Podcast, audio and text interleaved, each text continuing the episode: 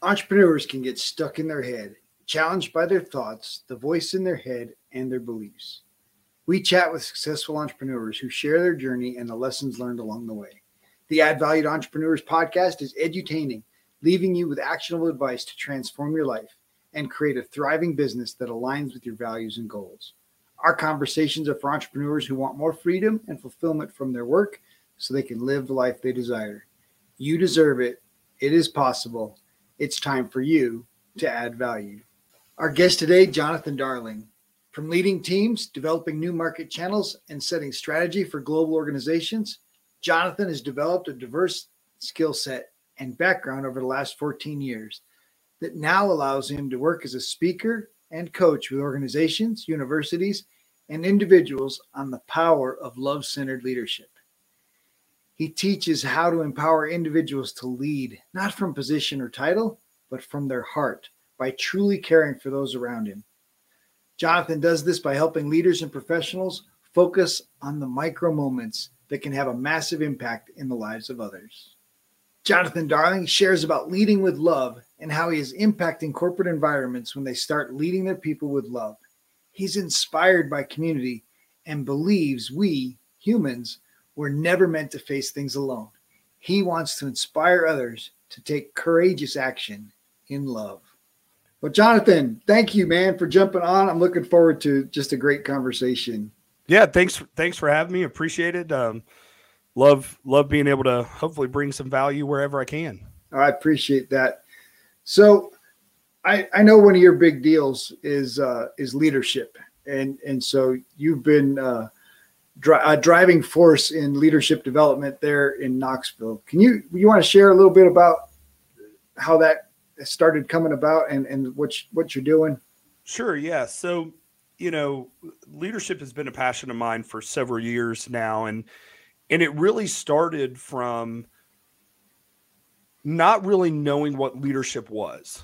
Um, I had had this idea, I, I had this view of what I thought it was, and the more that I started, um, the more that I started experience experiencing that idea of and that vision of what I had leadership was from from what I was receiving, um, it really just it didn't feel right, if hmm. that makes sense. And Absolutely. you know, I'm not. I, I am an emotional person. I'm. I. I. I I, I, you know, I cry at commercials. It just happens, right? But but it wasn't i just didn't feel like the what i was getting that was supposedly leadership from people that i look up to and people that i wanted to emulate their careers and, and what it looked like.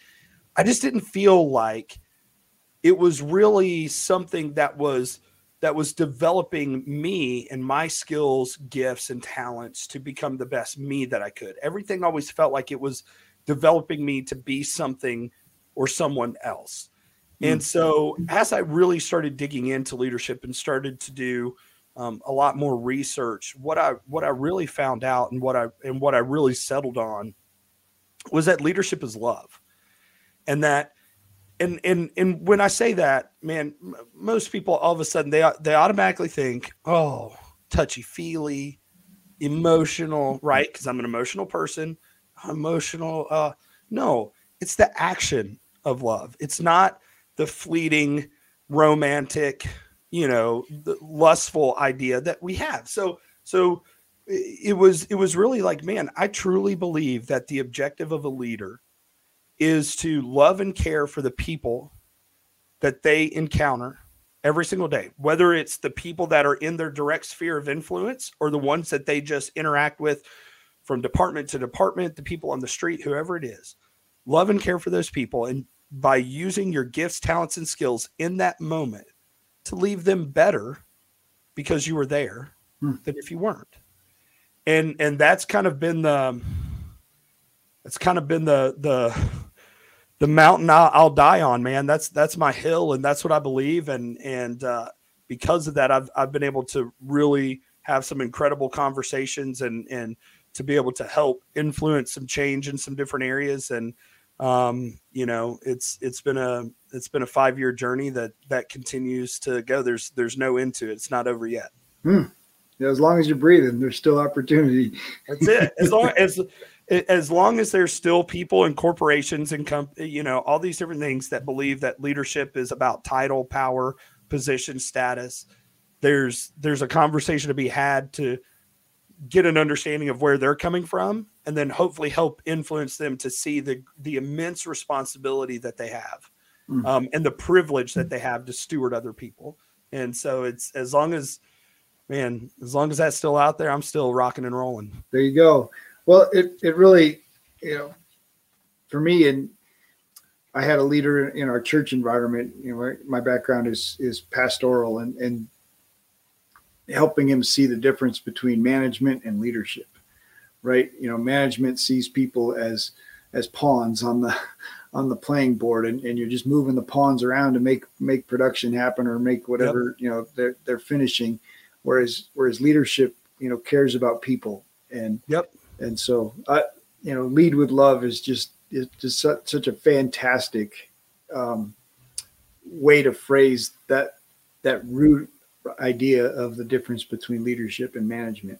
Yeah, I, you know, I my my faith is incredibly important to me, and the greatest example of leadership we have is Jesus. It's the, hmm. it's the greatest example we have. But we don't. But oftentimes we look at that within within a context of the Bible, and we talk about, oh, we need to love other people. We need to do, we need to do all these things and we think that that is because society has told us, hey, keep your religion in your lane, right? Like, don't bring it anywhere else. And so we don't evangelize to people at work. We don't talk about Jesus at work. We don't talk about those things. But here's the thing there was never an avenue that Jesus said, hey, only love people the way I'm telling you to love people here. Hmm. He didn't say that. He Jesus loved everybody the same way everywhere. That's why people followed him because he used his gifts, talents, and skills that he was given from God to come to earth to heal people, to bless people, to speak, to engage with people that nobody else would engage with, not to tell them how horrible they were, right? Mm. Not to tell them that they need to improve, not to tell them that their metrics aren't meeting up, their production aren't meeting up, but to sit there and go, "Hey, what's what's wrong?" Don't you know how valuable you are? Don't you know how loved you are? Don't you know how special and incredibly made you were? Hey, I I want you to know how that you're better than what you're doing. And I'm going to love you until you see your value and you start acting in the way that you were created. And that Ooh. that's a totally different aspect, right? And so to me, love and leadership, it's just actually loving it's it's leading people the way Jesus led people holding them accountable, instilling incredible self belief inside of them, understanding that they have these things, right? The Bible says, Jesus said, when I leave, you, like all these miracles and everything that I've done, you're going to do even greater things than this. So he's instilling this purpose, this this feeling of power, this feeling of of being able to go out and do amazing, incredible things, and he's instilling that that belief into his disciples so that they could go out and act in the way that they were created. Hmm. That's all leaders are supposed to do. They're supposed to see their people, hold them accountable to the greatness that they were created by, and then and then give them be that catalyst for self-belief so that they could go out and and and operate and live and perform in their created aspect. Hmm. That's it. That's it. That's so good. Well, and you mentioned love, right? The emotional love and and and the way our culture wants to define love. But jesus defined love in a way that he commanded that we love our enemies. Right. Right? And so that's that's that's not the same kind of love right? That that's a, a specific a specific love in in in how you think about people and how you treat people. And and it works you know whether you're whether you're married to that person or you're working with that person or you're competing against that person. Yep. You could that love that love can cross all of those all of those ranges. And I, and I don't think there's a lot of people teaching it out there in that way, right? And and yep. talking to people in in the way that you are. And and I think it's important in business that that especially now, right? That yeah. that we start to value people.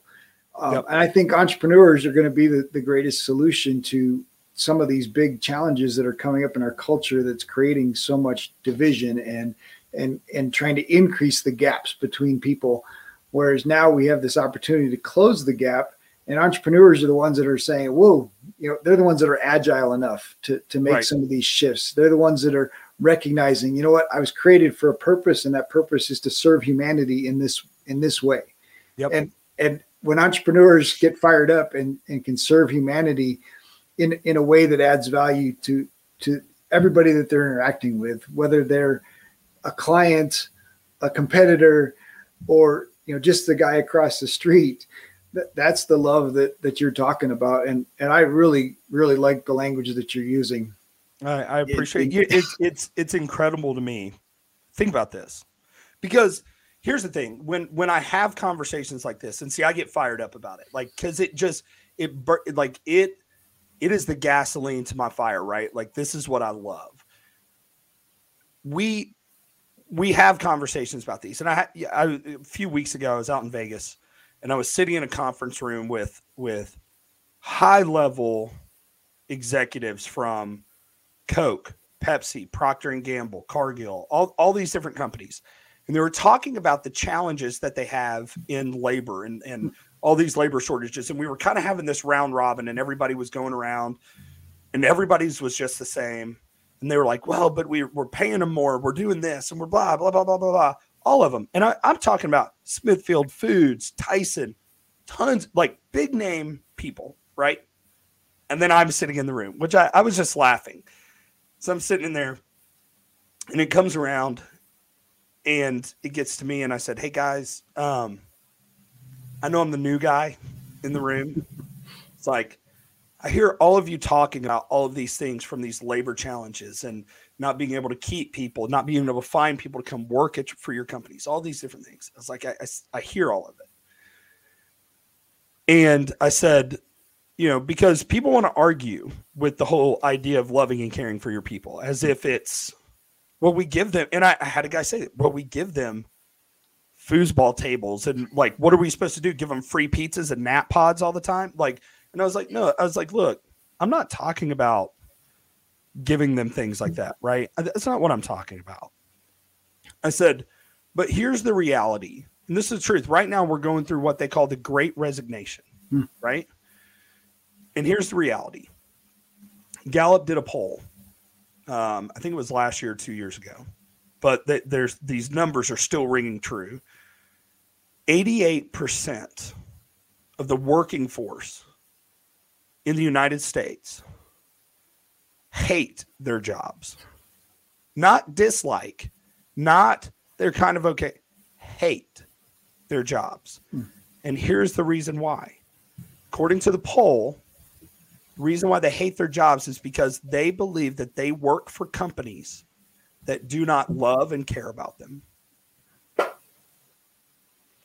And so you've got a, a majority because of this, the, the statistical numbers that then show active disengagement, right? So there's actively disengaged employees. I believe it's over 60%. Then there's just disengaged. And then there's engaged, right? And and the disengaged and actively disengaged. So a majority of that 88% are actively disengaged from their employer and they're looking for a new job. Okay? So that's that's the truth. That's the numbers numbers don't lie. People like to numbers don't lie. So there's the truth. So so the question I always have is if we know if the data supports that it's not paying them more money, it's not foosball tables, it's not free lunches, it's not all of these surface level things but if the if the if the numbers show that the reason why people are leaving your company, which causes five hundred billion dollars a year, companies spend on recruitment, training of new employees, right? Mm-hmm. And then they lose them. Then isn't it time isn't it time that we actually listen to what our employees are saying? Isn't it time that we actually take them seriously when they say that we want to feel love and care for? And what is what does that look like? It looks like giving them an idea for the future, giving them some sort of plan that's going to show how they can progress through your company, showing them how they're a part of your company, how their position, their small position, it might be the janitor, the small position, this janitor, how he plays in the overall impact of the company because he creates a, cr- a clean environment mm. where people can come and be safe and not get sick, right? There's all these things. So build a purpose and behind their position, right? Purpose behind position. That's it's huge hold people accountable to greatness. We've got we've got an absolute pandemic. We want to talk about a pandemic. I'm going to tell you about an epidemic. The epidemic is is that we live. This is a quote, and I don't know who it's by, but it's true. I believe it's the epidemic that we're living through. We live in a world that celebrates mediocrity. Mm. So why are we allowing people who were created for greatness by greatness to be mediocre. Accountability is a huge part of loving and leading people because you understand their created value. You, you understand what they were created to do. So there needs to be accountability to greatness, not mediocrity, not just hitting numbers, right? And, and and there's all these things that we can do that will absolutely change what loving your people does is it changes your culture. It's no longer talking about we care about our people and the mission statement and the vision statement up on the wall and having these core values that nobody follows. It's about the core foundation of what we do is we care about our people. There's a guy by the name, um, uh, he owns Barry-Wehmiller, Bob Chapman. Bob Chapman talks about truly human leadership. And Bob Chapman says that his company, which is one of the uh, you know multi-billion dollar privately owned company manufacturing company he says we don't build equipment we develop incredible people hmm. who do incredible things and that but you can, everybody can continue down their path or we can change and it's hard. Change is hard. I get it. It's not easy. But what do you want? You want to keep having labor shortages or do you want to have people evangelical about your mission that are banging down the door of your company because they hear what it's like to work for your company? Hmm. simple. Yeah. Yeah it, it's simple and yet you know for these companies it sounds impossible right? Like because it's a it's a it's a paradigm shift right it's a it's a i've looked at the world of business like this now I'm looking at it like this, and it it's it takes an active, intentional change in the mentality of how we view work. And that's what's difficult. It's it's you're changing a belief system. Well, and and it's really this is this is really the same shift that that happened when our country ended slavery. Because because we're treating we're treating humans as capital. And and corporations now are are treating humans as capital. And, right. and and only seeing you know we pay them this much they cause you know they produce this much and and only seeing that you know in the numbers. Right. And and they've lost the humanity. Yeah and with the and what the what the great re- resignation is is doing right now to the workforce um you know, I was I was looking at some some numbers within the consumer product goods market. You know, uh, the consumer product goods market is growing at about 8.9 percent from a consumption standpoint from from our consumers, right? Um, the challenge that they're that we're having in the consumer product goods market is that I think right now, so I think last month they filled about six thousand jobs in the consumer product goods market uh, uh, across North America, we're still about 140,000 jobs short. So we're operating at a at a at a shortage, you know, and and so we're seeing right all these supply chain issues, the supply chain disruption. Right now, there's 80 boats, 80 ships with over like 800,000 containers out in the out in the water that can't get into port well, why can't they get into port? Well, because there's not enough people out there to actually take that take all the containers off. Then we don't have enough drivers to actually drive them to the distribution locations. We don't have enough people at the distribution locations to actually unload the containers and then to get them shipped. So it's right now the disruption is is not the manufacturers. It's the lack of people because people have been like, look, I'm not going to go and live through another pandemic where everybody thought the world was going to end and everything's horrible. People are reevaluating their time and their and what they want to be doing. You see a lot of people who are just quitting jobs because they can do things and work from home and make just as much money, but they have more fulfillment. You have people actually seeking fulfillment more than they do financial substance. Hmm.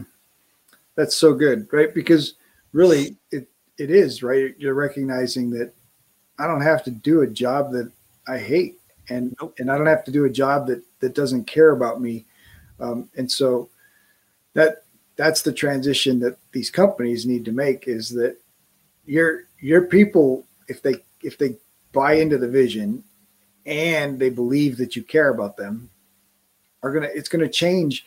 They won't need as many employees first of all because the employees that they engage are going to be fully engaged Yep. Right? They're going to so be operating at a very high level. Just imagine engaging the workforce, right?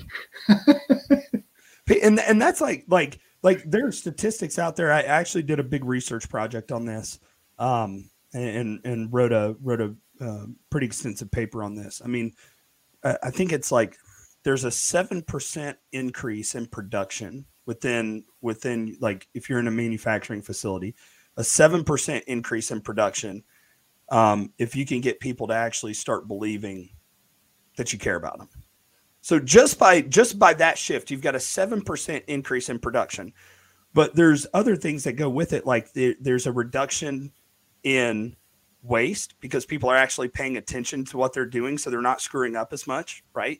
There's a there's a uh, an increase in profitability to the company. So there's all these things, and and what's interesting now too is the the job force market is very similar to the housing market. Like so the housing market here in Knoxville, we have about 150 families that are moving to Knoxville every day. Okay. Crazy. Well, we don't have the inventory for homes. So it's a seller's market here, right? Because there's way more people moving here than have the ability to to move into a home. So if I wanted to sell my home, my home value just drastically increased like for all the company owners out there, you are not in this special position where you're the only one that has open jobs. There are so many open jobs out there on the market and jobs that are willing to let people work from home, remote work, all this stuff. People can almost go and find jobs anywhere. There is a surplus of jobs with a limited amount of people who are actually seeking out these jobs. So if you're not taking care of your people, if you're not loving them, caring about them, helping develop them, giving them a purpose behind their position, they can go find somewhere else to go very easily because everybody needs people. And it's funny, the greatest asset to manufacturing or to skilled work today in America, the greatest asset is not our technology. It's not our website. It's not the product that we're building. The greatest asset is people today because we can't find them and we can't keep them. Well, and there has to be a reason that we can't find them and we can't keep them. Yep. Right.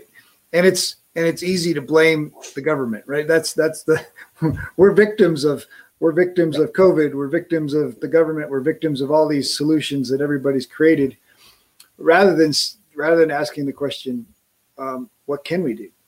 Right. Right and right. it starts with us anyway, right? It it it has always started with us. well, the the I think you know that's the one thing entrepreneurs that are successful figure out, right? Yep. It's a hundred percent my responsibility. There are no there are no scapegoats. I can't blame my sister. I can't blame the government. I can't blame my dad. You know, I, I can't blame the culture. I mean, you can, but nobody's going to listen. Nobody's going to care when you close your right. business and and you know shutter things up. But obviously, more and more the the corporate disregard of people is is growing, which is creating this you know this this quitting field um, because because they're looking for better options, and the better options aren't about better pay. Right. I mean, I think the better options are about you know, do you care? Yeah. Do you care about me? You know, So for entrepreneurs that are building their business, you know, how can you better care for people? Yeah. Well, and, and you know, for me, learning this lesson was interesting for me because I actually lived when people don't understand their value, their created value, it's really hard for them to understand how to value other people. Hmm. Um, or how to or how to not live off of the perceived value that other people see them in. Hmm. Wow. And that was something that I battled for a long time. I didn't understand my created value because I didn't understand who created me. Hmm.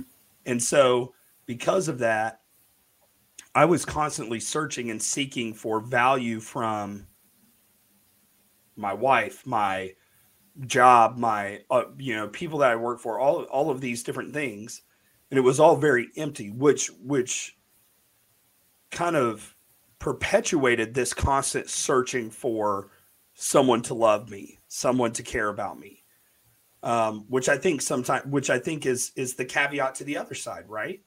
Like you have to understand you you have to understand your created value and that that your value really only comes from one place. Hmm. And so if you're constantly seeking it from the earthly world, um, you're going to miss out on a lot of things because you're going to live a life of offense and a life of disappointment because you have this expectation that people will value you as much as what you think you are you should be people are always going to let you down and so you know so all of a sudden you start creating this story for yourself that you're not valuable because the world doesn't view you as valuable so you must not have that much to give to the world and and it and it puts you in this perpetual cycle of of frustration and disappointment and offense, um, which I think is the other the other side of the coin, right? Not putting it all on the on the people that we work for and not all on our leaders, but understanding how to lead ourselves a little bit too. That hey, I don't I don't need to find I don't need to get value from people. I need to get value from from the one who created me because that's where all my value comes from anyway, right? Um, so it, I, I, think there's that that other side to it that that once you understand that about yourself, um, which is really difficult for some people, um, it allows you to kind of kind of take your blinders off a little bit and see the world for what it is, um, so that you can make you can make decisions a little bit better. And then, and then what as as you do that, then to your point, the earlier the love your enemies you no longer have enemies. you just see people as people who don't understand their value. And they they're making decisions without understanding the value and who they were created to be and their decisions aren't lining up with who they were created to be. They're lining up with their earthly perception of themselves, which is totally different. Sure. We will be right back after this short break. This episode is sponsored by Add Value to Life Coaching and their Inner Circle Team Coaching with a new team forming in January. Limited seats are available. Apply during the month of December to be a part of this group coaching program. It can be found at addvalue number two life.com.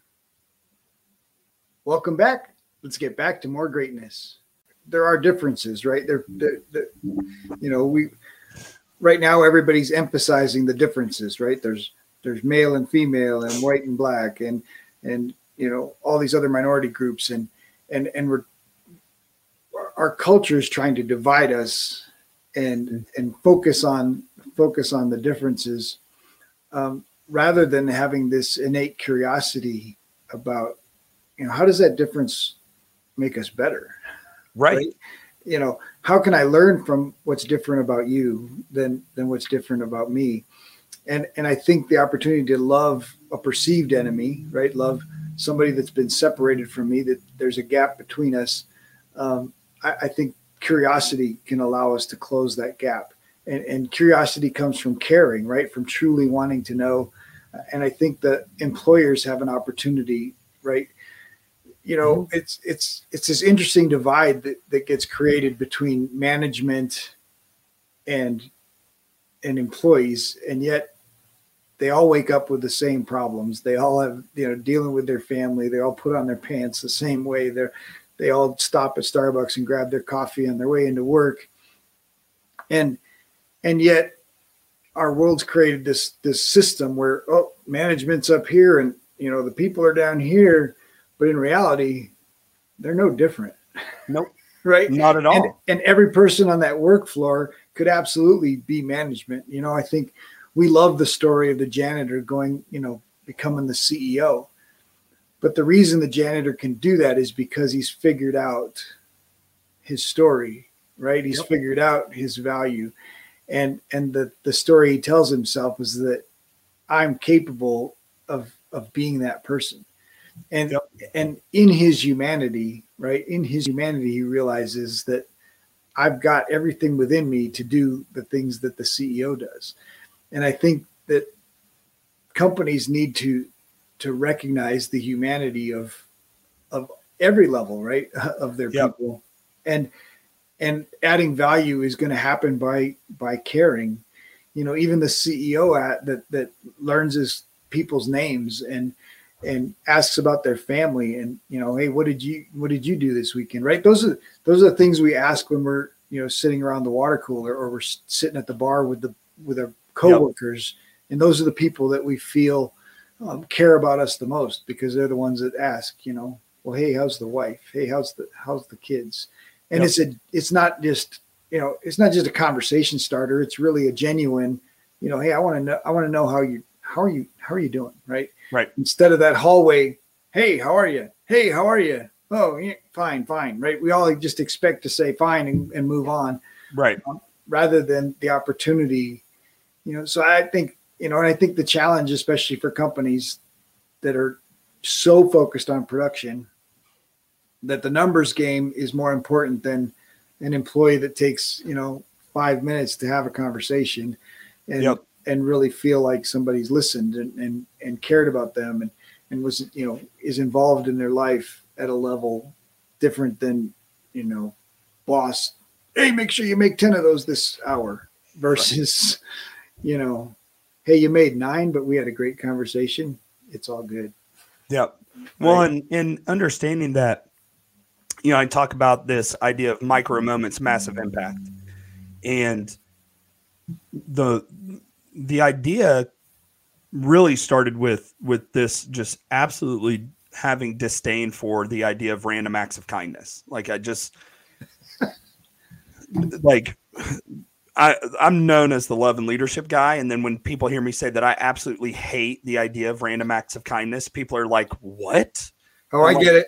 I get it. I'm like, look, if if we're only randomly kind to random people at random times, then what are we being to everybody else the rest of the time? What happened to intentionality? Right. Like, like in understanding that those moments of interaction for a random act to happen again goes back to my faith. That's an intentional opportunity to use my gifts, talents, and skills to love someone right where they are, right there in that moment. And and it's it's how Jesus loved. Like like I'm I'm currently writing a book called Micro Moments Massive Impact. And and the idea of it is is how do we learn to love like Jesus? How do we learn to love like Jesus? People Jesus would walk into a town and he would see somebody. His healing of people, the miracles that he performed, were not the, these grandiose acts. They were right there in that moment as he was passing by. And he spit on the dirt, made mud, wiped it on the dude's eye. Dude could see. Him telling the lame, hey, stand up, get your mat, and go home small little intentional moments. The lady coming through, touching his garment. And this is what I love about that story. Jesus was going somewhere else. He had a schedule he was keeping, a priority he was keeping. But he realized that that interaction with that lady was way more important than his schedule mm. or his perceived have to. He was like, whoa, whoa, whoa, wait a second. Oh, Jesus, we don't have time to wait. We've got to go. The the the the, the person's dying. We got to we got to go. You got to get there so you can heal him. He was, no, no, no, no. Somebody needs me right here. right? So Jesus put down his cell phone, had his eyes open to the world around him, and healed right where he was at. He, he it was a small micro moment. So we have these opportunities. So that so the book that I'm writing is focusing on the random people that we encounter every day, our work area, and at home. And in our work areas, the the micro moments that we have to love and care for people, because that's that's a big, it's a big sh- like people think, oh man, I gotta love and care my people. I gotta I gotta put a couch in my office now so people can come and share their life stories with me and all these things, right? Like it's got to be this big. No, no, no. It's about being intentional in the small little moments of interaction that you have to use your gifts, talents, and skills to be right there in that moment and and and and listen for the opportunity that you get to love someone. Mm-hmm. And so it's that same thing. It's it's that man, you notice something is off about Sally. So you go, Hey, Sally, how are you today? Oh, I'm fine. Right. And I always tell people this don't ask a question that you don't really want to know the answer to. Just stop. Like, sincerity is a big deal. Like, let's, like, it comes from the heart. So if you're going to ask somebody, Hey, how are you doing today? Actually want to know the answer. so, Sally, how are you today? I'm fine. Hey, Sally, I'm serious. How are you today? Like, are you okay? Well, I'm having some stuff going on at home. Hey, do you want to talk about it? No, no, I don't want to talk about it right now. All right. Well, hey, Sally, just know like, hey, we love you. If you need somebody to talk to, just let me know. Right. And I'll and I'll clear some time for you. That small moment makes Sally feel like, wow, she has somebody to talk to. You talk about the CEO who knows the people's names. Oh my gosh, such a small little thing that makes a massive impact in somebody's life that they feel like they know who I am. Right? There was a story about this doctor. He was um he was the one that uh he was the doctor that uh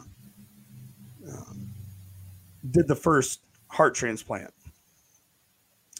And uh, there was a study being done, and they had this person in, I, I believe from John Hopkins. Uh, that might not be right, um, but they had this uh, this student in who was shadowing him.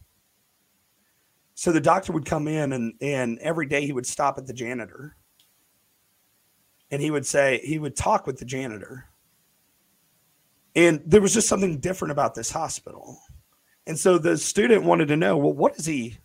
what does this janitor do? Like, why is this janitor so important that the doctor talks to him every single day? So the student went up to the janitor and said, Hey, what do you what do you do here? And the janitor looked at the student and said, Oh, and I can't remember the doctor's name. Me, well, the doctor and I, we save people's lives. She's like, What do you mean, we?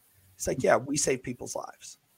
See, that janitor was made to feel so important because the job that he does drastically reduces the risk of infection in hospitals. But he was made to feel so important that his the purpose behind his position was to help save the life, just like the doctor was. That conversation every day, instilling that purpose in his position, was a small moment every day, made a massive impact in the way that that guy showed up and the way that he performed. Loving people is not a grand act. It's an intentional choice in a small moment. Hmm.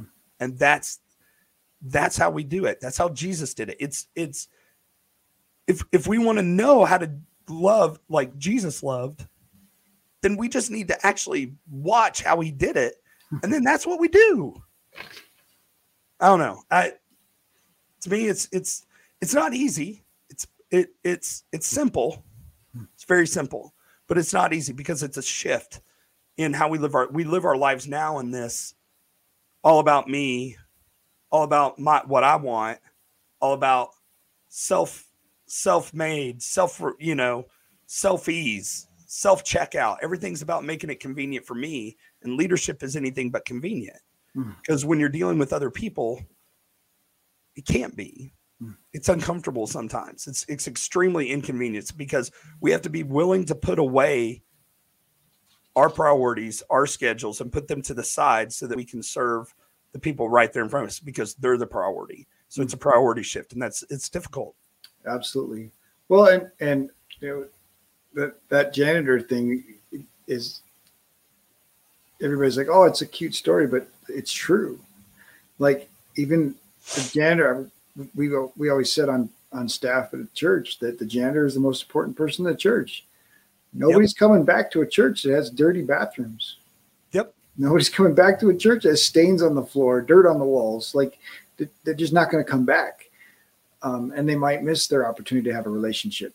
The hospital, same way. Obviously, none of us are going into a hospital if it don't smell clean. We're we're turning around and walking out.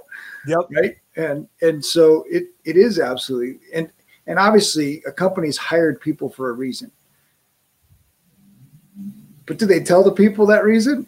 right. You're important to this company because you know you're not just filling a seat taking a paycheck. You're you're doing something to the company's bottom line that matters. Yep. And and and how cool is it if the company communicates that and and has you involved and has you feel like at the core level i'm i'm part of the team saving lives um, i heard a language shift the other day just the language shift. And it's easy to think about in sports right? So your sports team when when your local sports team wins it's we won. You know everybody talks about we won. When your local sports team loses they lost yeah. right? And so you think about that in your in your work environment. And as soon as people can transition from you know they don't care about us to we're in this together right that well, that language good. shift you know is is what is what a company's after right right you want the whole team on the same side you want them to feel like they belong and, and that's what you you're talking about with with knowing their their mission right their their their position behind their purpose, right? Yeah, it's like great It's like Gregg Popovich. Like, and I think Gregg Popovich, um, you know, head coach of the San Antonio Spurs.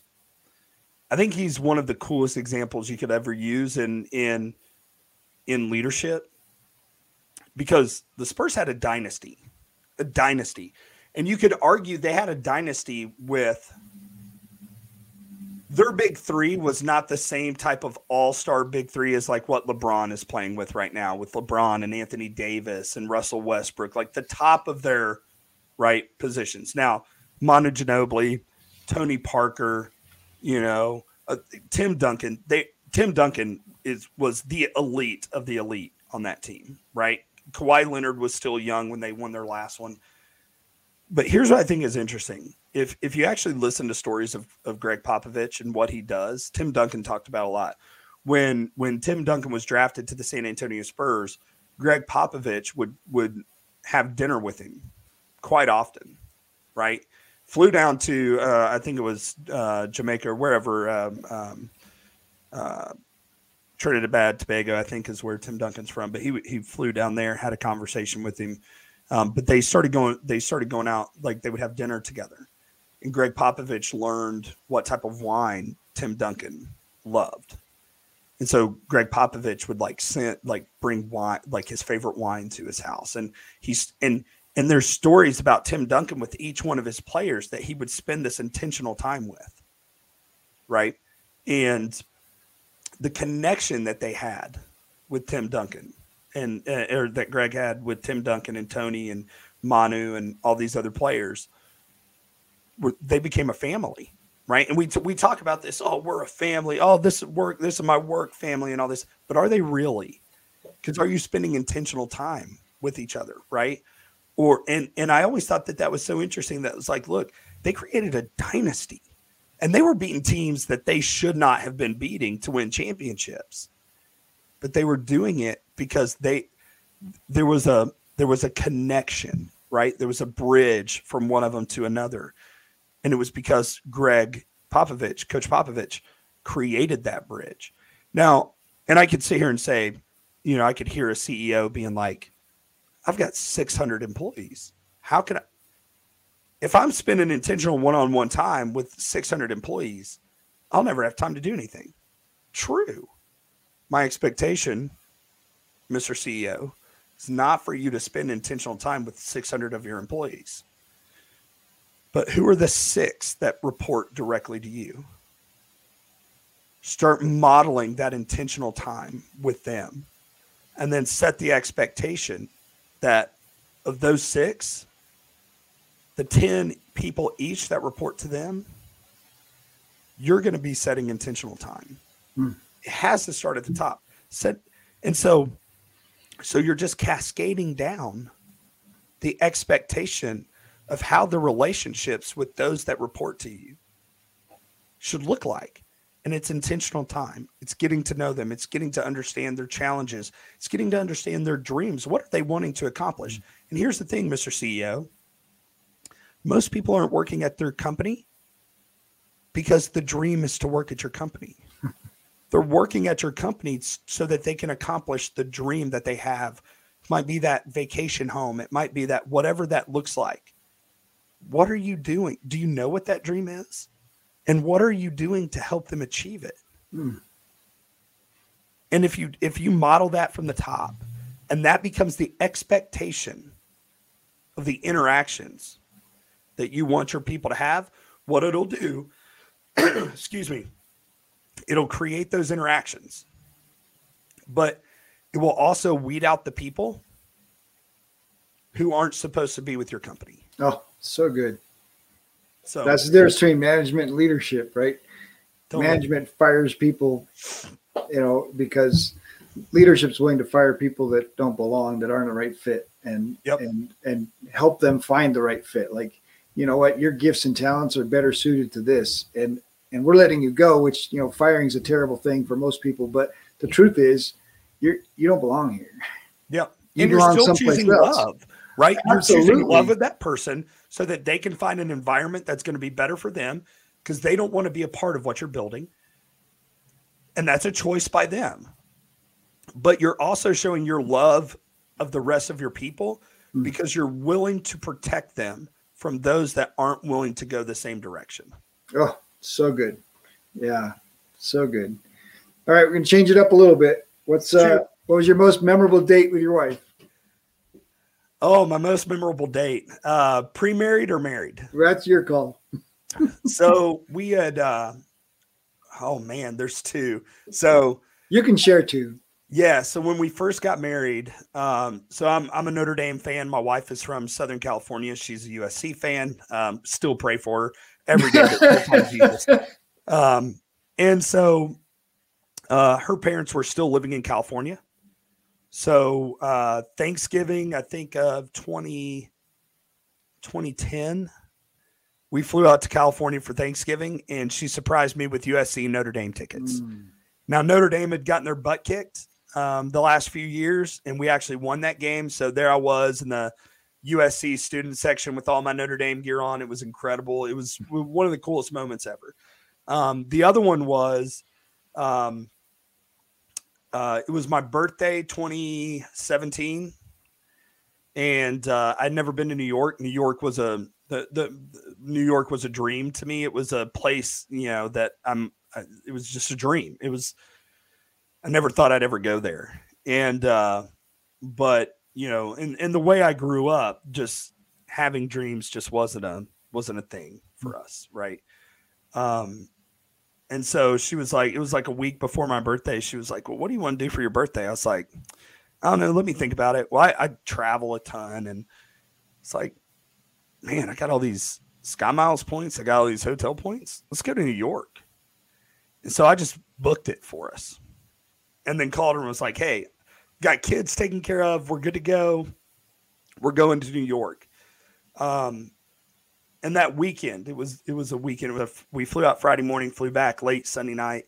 Um, it was one of the coolest 72 hours we've ever spent together, and just mm-hmm. um, it's now a place that we go. We just took our daughter, our oldest daughter, there, and and New York became my wife and I's place. Like that's where we just love to go and spend time, and um, then being able to take my daughter there um, it was was a dream for her. She was asking for it since she was seven. So her tenth birthday, we just took her, and uh, yeah, but that was just that time of of her and I being able to live a dream together of going to New York was um, was pretty incredible.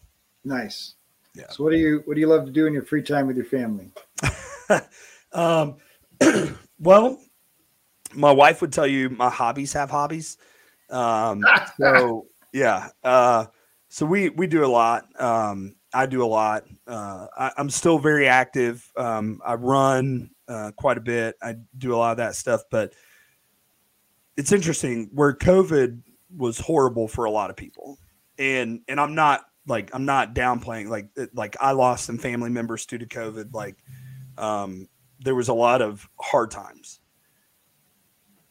It was probably the greatest time for our family. Mm um, because I was off the road. We had just adopted our son, um, and he had just kind of moved in. So there was a lot of building of new relationships, and um, we started hiking and renting cabins up in the Smoky Mountains, and and we would go up for a weekend and hang out and go hike and do all these things, and um, that became something that we just loved doing. So we we've got a here in a few weeks we we've got a cabin we've rented. We're going to go up and spend the weekend in a cabin up in up in Gatlinburg, up in the Smokies, and um, just kind of disconnect a little bit. And so, um, yeah, it's a it's a lot of what we do. Right now, we're in sports season, so we've got you know wrestling and and football just ended, and um, gymnastics and cheerleading and ballet, and so um, we kind of do this dance throughout the week. So we make sure to be really intentional on our weekends to spend that time together, and that's that's what we love to do. Nice. Yeah. Obviously, we've talked a lot about connection and and the value of of connection. Um, how how can people better connect? Like, you know, entrepreneurs, collaborations, you know, businesses from CEO to to janitor. You know, what what what would you? What are the tools you you'd you'd suggest for making better connections? Yeah. Wow. That's a I've never been asked that question before. Um, that's a really good question. You know, I think the way that I would answer that is you have to understand at, at the at the granular level of things, we were created for really two things, in my opinion. We were created to love and we were created to be in relationship. Hmm. From the very beginning of time, um, Eve was created not because Adam needed a helper. There's a misconception there. Adam was created in the image of God. God is love. Adam was created to be love. There was no one suitable, there was nothing suitable for Adam to give his love to. So he needed Eve. Eve wasn't created to love Adam. Eve was created so that Adam had something to give his love to. So from the beginning of time, Adam was created to love and to be in relationship. He was in relationship with God and he was in relationship with Eve. The relationship was so that Adam could be love, to give love, and that through that love that they could thrive on this planet not just survive, but thrive. So I think for me, when when I think about people, people were were created to be in relationship with one another. Hmm. And when we understand that, I always tell people we have this we're all we all share the same purpose. And that and that's it. Our purpose is to be in relationship with one another, to love and care about them so that each other so that we can thrive as a people because your gifts that you have when matched with mine when matched with my wife's what how it all plays together that's how we create the world that we want to live in hmm. so i would just what i would say is start viewing people as a precious gift hmm. excuse me and that's what I'd say. That's so good. Like, yeah, I'm a I'm a huge proponent that a we were created on purpose, you know, and our and our purpose is to serve humanity in some way, And right. And when you figure that out and you you do it well, it's it's you, you become an entrepreneur because Right. you can get compensated for serving humanity with your gifts and talents. And and it and it can create, right? I, we are creative beings, not just we're not just designed to create little mini us's, but we're we're designed to be creative and be connected to the creator in a way that that creates solutions. Um, and I, and I think that's so powerful, right? Just to start to view other humans as an opportunity for you to use your gifts and talents to increase their value. Um, Yep. So so terrific. All right, what uh, what's the big dream, Jonathan? so the big dream for me um, is uh, I believe my calling is to write, speak, and and consult and coach for a living. Um, I, I believe I was I was created to be an encourager Hmm. of people, and uh, you know. I get to do a little bit of that now. I still have a day job, which uh, I always say my day job is my financial aid to my dream. There you go. Um, and I and I, I do my day job with everything that I have. Right. Um, I, I give it. I, I I believe excellence is something that we were created to be, not just you know. So I do I do my stuff with excellence. Um, but the big dream is uh, um, that one day f- for my income and and what I'll be doing in my life is is being able to travel around and speak and you know whether that's at churches or or with organizations or whatever it is but to go and speak and encourage to be able to write um, so I'm, I'm writing a book now. I've got a children's book that's being illustrated and it's probably going to come out hopefully early next year. Um, and then be able to go and work with companies and and start to um, really help move forward this this change in in culture um, and how we lead people. And uh, yeah, I, I I I believe it. I, I I think it was a dream given to me for a reason. I, I believe I believe we're all given dreams, Hmm. and they're given to us for a reason because we're supposed to do something about them. Amen. Yeah. So That's Um, fantastic. so I, that's what I wake up for every day is is you know if I can't encourage people on a on a huge stage right now, then I get to encourage every single person that I encounter. Right? I get to mm-hmm. I get to encourage this girl at at McDonald's last week. I had to go give some blood. Came out was like had to be fasted. I was hungry. I don't normally go get a chicken biscuit, but I was like I'm gonna go get a chicken biscuit. Go through the drive-through, and, I, and she was like, "Hey, how are you today?" I was like, "I'm fantastic today." It's like today's going to be an incredible day. How are you? And she just looked at me and she goes, "What are you on?" And I was like, "Nothing. I'm I'm just I'm just excited to be alive today." And she was like, "I don't think like you." She goes, "I I just I woke up this morning and was like, it's just another day." And I said, I said, and and you know we got cars behind us, and I'm like, "Oh, I, I'm not driving away on this." I said, I said, you know what? If you wake up and think I'm gonna have an uh day, you will. I was like, but I woke up knowing today was going to be incredible, so it will. And so, if I don't get to do it on a big stage, I'll, I'll do it each person I interact with. Absolutely. That's terrific. Jonathan, I sure appreciate the opportunity to have this conversation. Yeah, Appreciate thanks for having you me. sharing, and uh, it was terrific. I appreciate it. Thank you so much. If you enjoy the show, please like, subscribe, and leave a review.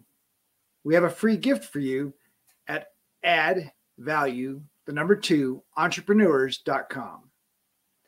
Our Cyber December deals include one hour coaching slots for only $97. That's a 75% savings. And we're launching new Inner Circle team coaching in 2022. Applications are open in December at add value, the number two, life.com. In our next episode, a recording of our 60th episode celebration, where we invited all of our previous guests to a virtual party just to say thanks. We had classical piano, teachings about the basics of organization with some great tips for getting started, and a wonderful self hypnosis session to spark creativity on demand. We had prizes and balloons, and Noel and Robert answered questions about their business and their podcast.